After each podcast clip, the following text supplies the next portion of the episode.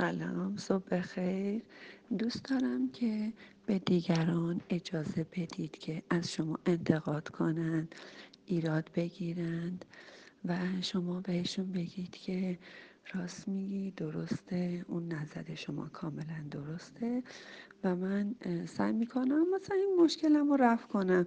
راست میگی، تو حق داری، آره اصلا کاملا همینطوره، بله بله کاملا همینطوره، بله بله خواهش میکنم، بله بله درسته. این عزت نفسه. اینجور موقع ها هم خودتون رو عزیز کردید.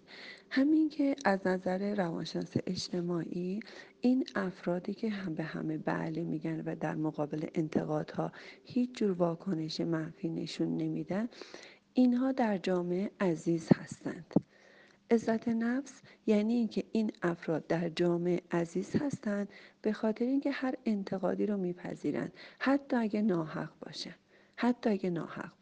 ماجرا مقایسه نیست، ماجرا اینه که هر کی هر چی میگه یه وقت انتقاد میکنه، اینجا چرا گذاشتی، اون کارو چرا کردی، چرا این حرفو زدی، نباید اونجا میرفتی. بگو بله بله راست میگی، بله بله بله راست میگی، واقعا مرسی که تذکر دادی، مرسی که حواستون بود، متشکرم.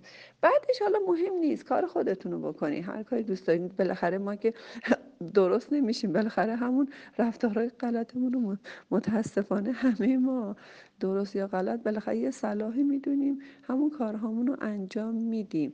ولی اینکه در پذیرش افراد دیگه باشیم، عزت نفس ما تمرین خیلی زیباییه. برای خودتون مرتب در ارتباط با افراد مختلفی عید خواهیم بود.